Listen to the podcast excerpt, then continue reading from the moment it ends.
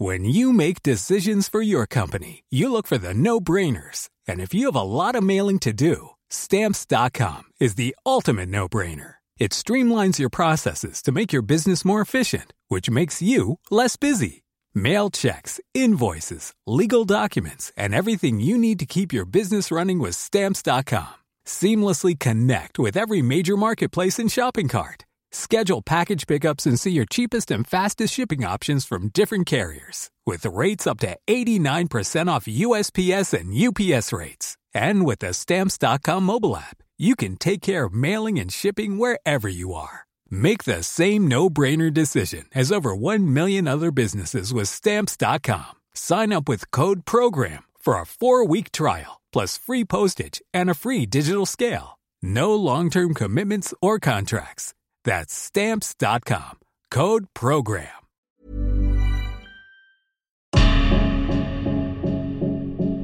Destin brisé.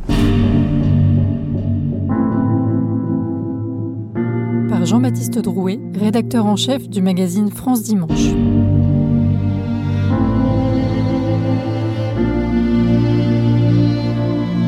Destin brisé.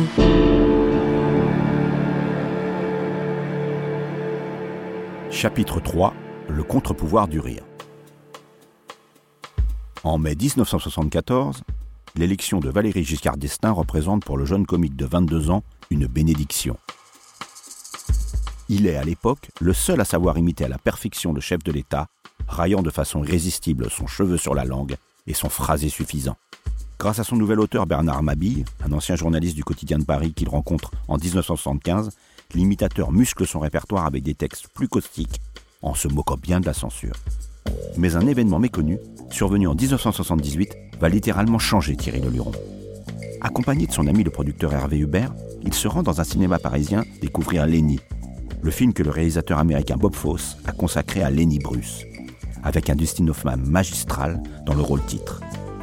Lenny Bruce. Cet humoriste américain, l'inventeur du stand-up, est devenu célèbre dans les années 60 pour ses provocations et son absence totale de limites, quitte à être choquant, voire obscène sur scène. Lenny Bruce adorait pourfendre l'ordre moral et l'hypocrisie de la bonne société américaine conservatrice. Maintes fois censuré et arrêté par la police, cet humoriste meurt, abandonné de tous dans la misère, victime d'une overdose en 1966. En sortant de la projection, le Luron est bouleversé mais aussi métamorphosé. Il a une prise de conscience. Hervé Hubert comprend alors que l'imitateur va renoncer au rire consensuel pour se muer vis-à-vis des hommes politiques en redoutable pamphlétaire qui se montrera sans concession dans ses attaques. Lenny Bruce, c'est moi qui lui ai montré le film, pour lui faire comprendre qu'il ne fallait pas aller contre sa nature et que quand on était pamphlétaire, il n'y avait pas de, de problème à l'exprimer. Et qu'on euh, pouvait y aller. Et Thierry avait euh, en plus cette grande qualité que c'était un mec très courageux, et intellectuellement et physiquement. Il l'a prouvé d'ailleurs dans son attitude face à la maladie, mais bien au-delà de ça, euh, dans son attitude vis-à-vis des politiques, de l'administration, du fisc. dire, ça ne lui faisait pas peur du tout. Il n'était pas impressionnable et il n'était pas manœuvrable. La fameuse affaire des diamants, qui éclate en octobre 1979, ébranle le président Giscard d'Estaing, accusé par une enquête du Canard enchaîné d'avoir accepté des pierres précieuses de son ami Jean Bedel Bokassa, empereur de Centrafrique. Le scandale est retentissant et le Luron, qui va désormais s'attaquer frontalement en puissant, va en faire son miel. Intelligent et fin stratège, il a compris que l'imitation peut désormais être une arme de contestation politique, un contre-pouvoir d'autant plus redoutable qu'il est distillé sur le ton de l'humour. François Divot se souvient, encore amusé. Le Canard enchaîné avait fait un grand article sur Thierry c'était euh, en 1981, avant les élections. Thierry passait à Marigny. Il y avait eu l'affaire des diamants. Il faut savoir, pour ceux qui n'habitent pas Paris, que le théâtre Marigny est à deux pas de l'Élysée. Donc il y avait Giscard pour quelques mois encore à l'Élysée, Thierry tous les soirs sur la scène du théâtre Marigny, qui entrait sur scène quand il imitait Giscard avec son chien, car Thierry avait un labrador noir qui s'appelait Teddy, et il lui avait fait faire un collier en fausse strass, brillant, et donc il entrait avec son chien en imitant Giscard, et les premiers mots qu'il disait en imitant Giscard, c'était Bonsoir mes cheveux, bonsoir mes diams. Et là, tout le monde éclatait de rire. Et c'était. Et voilà, l'affaire des diamants. Et ça y allait, ça y allait, ça y allait. Et c'était vraiment à, 100 mètres de l'Élysée. Et à ce moment-là, euh, le Canard enchaîné avait fait une critique euh, excellente du spectacle de Thierry en disant c'est le persifleur numéro un. Pour ce sketch qui ulcère Giscard, l'humoriste écope de plusieurs contrôles fiscaux, ce qui ne fait que renforcer son désir d'en découdre. L'avènement de François Mitterrand, en mai 1981, est une autre bénédiction de taille pour l'artiste, qui ne supporte pas le parcours de Mitterrand. À ses yeux, il n'est que l'archétype du politicien opportuniste qui a toujours retourné sa veste du bon côté. Le Luron tri le président socialiste, dont il caricature les fameuses mimiques avec une cruauté jubilatoire. Le nouveau locataire de l'Élysée déteste cet insolent qui ose ridiculiser à l'extrême ses tics de visage comme de langage.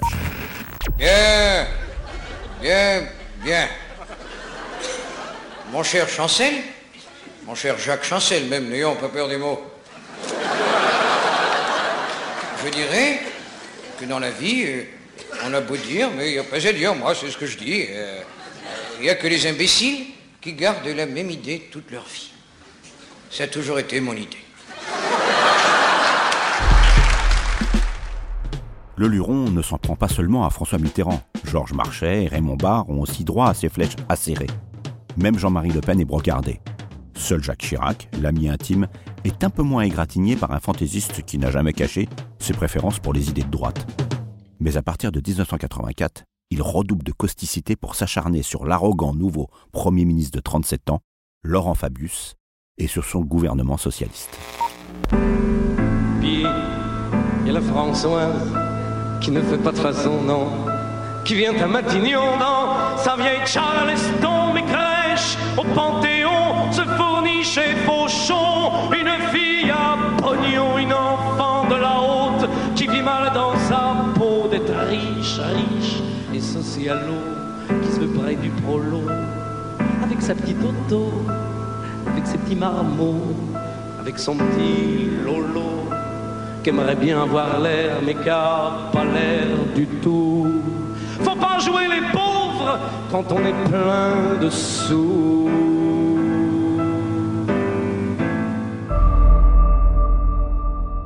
François Divot a sa petite idée sur les motivations de son ami. Et pendant un an à deux ans, on ne pouvait pas émettre la moindre moquerie sans être euh, pratiquement considéré comme un fasciste, un factieux, comment bon. Et, Thierry, il a tapé de la même façon sur Mitterrand qu'il tapait sur Giscard, il tape sur les puissants. Bon. Et ça n'a pas plu du tout. Et là, les socialistes, je pense, ont été très maladroits.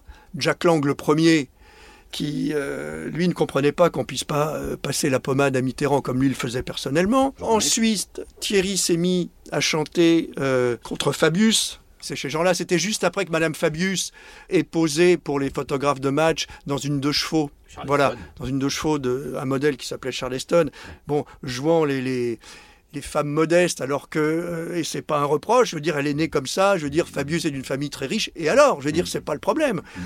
Euh, mais euh, Évidemment, il, mais il se moquait des, des Encore une fois, il tapait là où ça fait mal. Et pareil, Fabius était ulcéré et plus les gens de gauche manifestaient du mécontentement, plus c'était un moteur pour Thierry.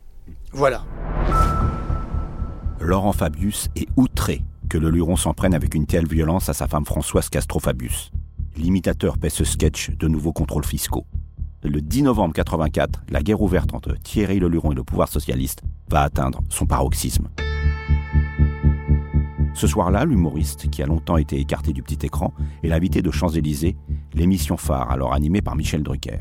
Le public est composé de Lillois, venus en autocar de la métropole du Nord. Parmi eux, de nombreux militants socialistes d'une ville historiquement ancrée à gauche, dont le maire est Pierre Mauroy, ancien ministre de François Mitterrand. Le Luron sait tout cela.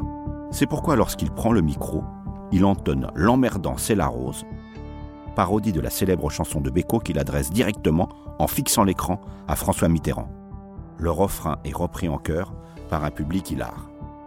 À la fin de cet affront en direct, Michel Drucker est blême, liquide. Il pense que le gouvernement va supprimer son émission et d'ailleurs il salue les téléspectateurs d'Impal. À samedi prochain, peut-être. Je dédie au président cette chanson, ce poème en forme de requiem pour c'est un ouais l'emmerdant.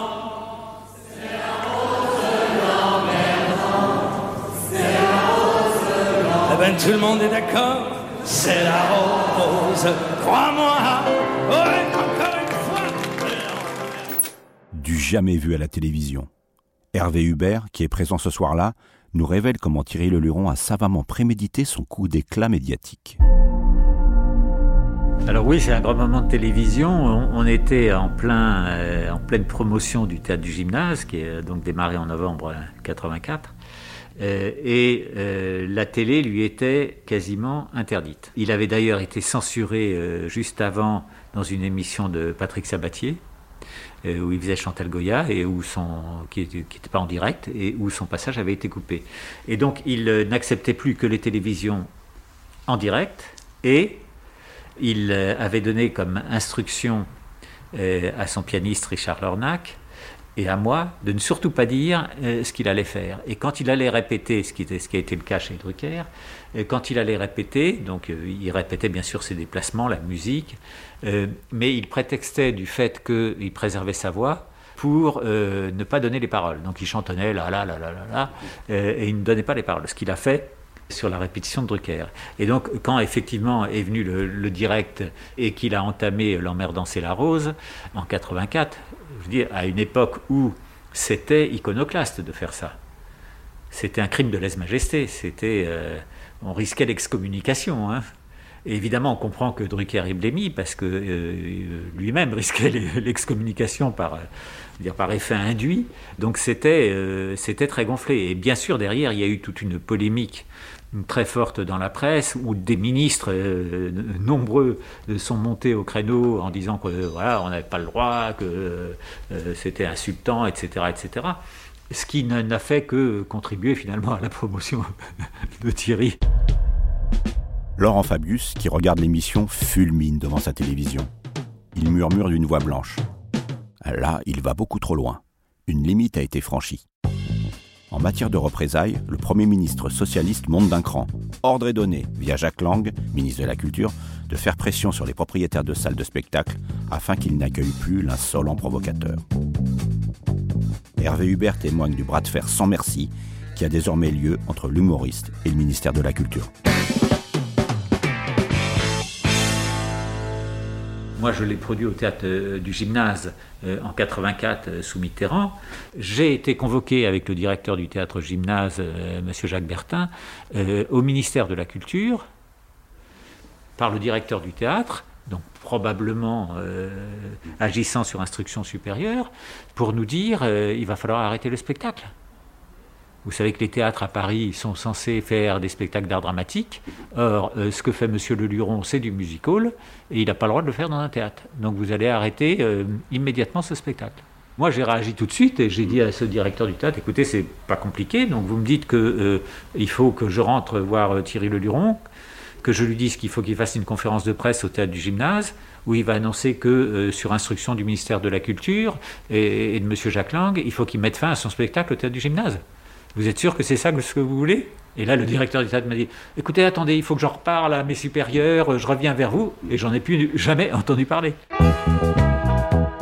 Le public, lui, l'adore. L'émission Champs-Élysées du 10 novembre 84 est vue par 10 millions de téléspectateurs et assure au pamphlétaire une publicité inespérée. Le prochain spectacle de Leluron au théâtre du gymnase se joue à guichet fermé pour plusieurs mois en attirant 400 000 spectateurs. En 1985, Thierry Leluron, prince de toutes les provocations qui affrontent la censure à chaque représentation, ne peut que plaire à un autre comique d'envergure, lui aussi anarchiste et contestataire dans l'âme, un certain Coluche. Les deux hommes, qui ont partagé le même impresario, Paul Lederman, se respectent et vouent l'un à l'autre une profonde admiration, mêlée d'affection. Ils ont tant de points communs. Insensibles aux pressions, ils disent ce qu'ils pensent avec une liberté totale. Tous deux sont détestés du pouvoir politique en place et mènent chacun à leur façon des vies de rebelles dans l'âme. Le 25 septembre 1985, le duo comique organise un faux mariage en plein Paris, à Montmartre, pour singer le vrai mariage d'Yves et Véronique Mourouzi. Eddie Barclay et Paul Lederman sont les invités d'honneur.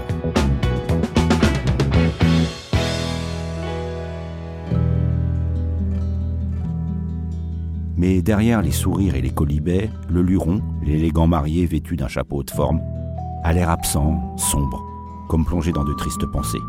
Personne ne se doute que depuis plusieurs mois, il est assailli par une immense fatigue qui le submerge tout entier.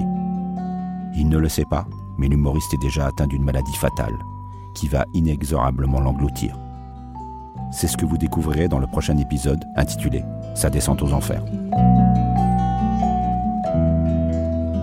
Retrouvez tous les épisodes de Destin brisé, le podcast du magazine France Dimanche, en ligne sur les plateformes de streaming.